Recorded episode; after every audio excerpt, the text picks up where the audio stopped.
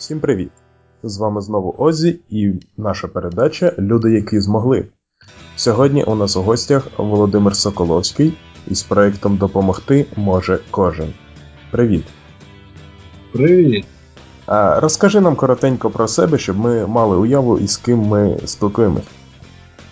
Як вже почули, звуть мене Володимир Соколовський, я голова правління Львівського осередку Free Plus, а також голова HR відділу. В принципі, ми там будували осередок, будували і HR, і взагалі величезний львівський осередок на 100 людей. І почали вже робити якісь нові великі проекти, це досить цікаво. Круто. А можеш розповісти докладніше, що ти робив у Фрі до того, як почав координувати проект Допомогти може кожен? В загальному до того все почалося орієнтовно, можливо, навіть з літа, тому що тоді почали вже робити якісь більш серйозні проекти. Допомагав організації першого табору літом Active Citizen Camp, який ми робили в школі за Львовом. Потім поїхав на All Rights, там теж допомагав був комендантом. Ще робили якісь літні фотосушки, там висвітлювали проблеми Львова в парку, розповідали людям, що потрібно бути хорошими чемними, а також англійські клуби. Робив ще дайджест громадських організацій у Львові, тобто зібрав там сім найактивніших громадських організацій, набрали публіку, вони показали свої презентації, і, можна сказати, трішки показали людям, чим можна займатися, які перспективи взагалі громадської активності у Львові. Так, це круто. Тобто ти вже мав досвід перед тим, як реалізовувати великий проєкт. Так, звичайно, коли вже робиш багато малесеньких проєктів, ти починаєш потрішки рости, і вже дивишся, що так, вже потрібно робити щось більше, щось цікавіше. І це реально класно, коли ти займаєшся громадською діяльністю, бачиш багато класних фрішників, які подорожують, які роблять багато крутих проєктів, і те, ти теж не сидиш на місці і бачиш якийсь свій особистісний ріст, і думаєш, так, треба робити щось більше, щось корисніше. Це круто. Так, це безумовно круто. Добре, а розкажи нам, будь ласка, про сам проект, про його ідею, про ну, взагалі про нього. Ідея почалась, в принципі, з того, що були ми у Львові на симуляційній грі, а вона називалася Втеча з планети Земля, і там я познайомився з однією дівчинкою, яка не була фрішницею. І вона забажала більше дізнатися про фрі. Я їй розповів, що ми такі круті по всіх лінії осередки і такі от речі. І в неї тоді з'явилася ідея створити якийсь проект досить масштабний. В неї тоді вже була ідея допомогти може кожен. Це звуть і, Вікторія. І, це, і ми тоді з нею почали реально реалізовувати цей проект. Я побачив її ідею, побачив те, що це справді круто, це можна реалізувати. І ми з нею почали прописувати інструкції для місцевих координаторів, почали шукати усі Україні координати. Вона навіть тоді їздила, говорила з людьми на місцях. І так вийшло, що все-таки ми запустили проект, знайшли людей, і в жовтні 2015 року була перша хвиля. Чи вони продовжуються, чи проект триває зараз?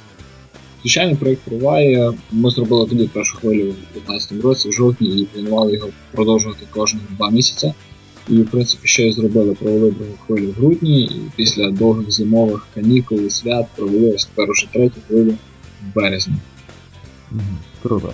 А розкажи, чи важко вам було залучати людей, якось стимулювати їх брати участь і здавати кров? В принципі, щодо людей, це було досить нескладно, тому що багато друзів, які почули про проект, типу, говорили, о, я давно вже хотів здати кров, і в принципі це класно, тепер я піду і здам. Тому що є якась якась річ, до якої можна долучитися. І це досить гарно, і все-таки можна було знаходити людей. Плюс працювали активно в соцмережах, намагалися допомагати по інших містах, е, де було можливо менше людей. І я раз приїхав навіть в Одесу ще за першої хвилі, і там говорили з тодішньою головою, ну і теперішньою головою Леною Кохан. І вони тоді починали хвилю, розповім ще до чого. І вони реально молодці, класно зробили в них тоді на перший, другий, третій день було орієнтовно сім телеканалів, які прийшли, знімали сюжети.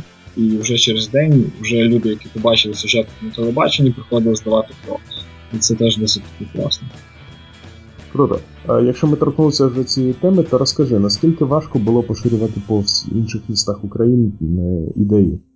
В принципі, було досить складно знайти все-таки координаторів, тому що пояснити людині, що за проект, чому користь і чому взагалі цим потрібно займатися. Але все-таки Вікторія Бобель їздила вживу і спілкувалася з людьми, і через це ми знайшли досить багато класних ідей, які загорілися ідеї, тому що Віка передавала енергію. І в принципі, так як фрішники всі активні, в кожному місці є море активних фрішників, на що ми спочатку орієнтувалися, що є вже активні люди, які готові братися, яким цікаво робити щось нове і класне. Тому це було не так вже складно, тому що це люди. Так, це так. А добре, а розкажи, якщо можеш буквально у двох словах, скільки людей вже залучено приблизно до проєкту, і скільки у скількох містах він поширений? Спочатку в першій хвилі це було орієнтовно 22 міста і було 500 донорів по всій Україні. Ми тоді все-таки створили карту, на якій можна було переглянути, хто де здав, скільки людей здало кров, і можна було орієнтовно подивитися статистику, статті в журналах, газетах і на телебаченні.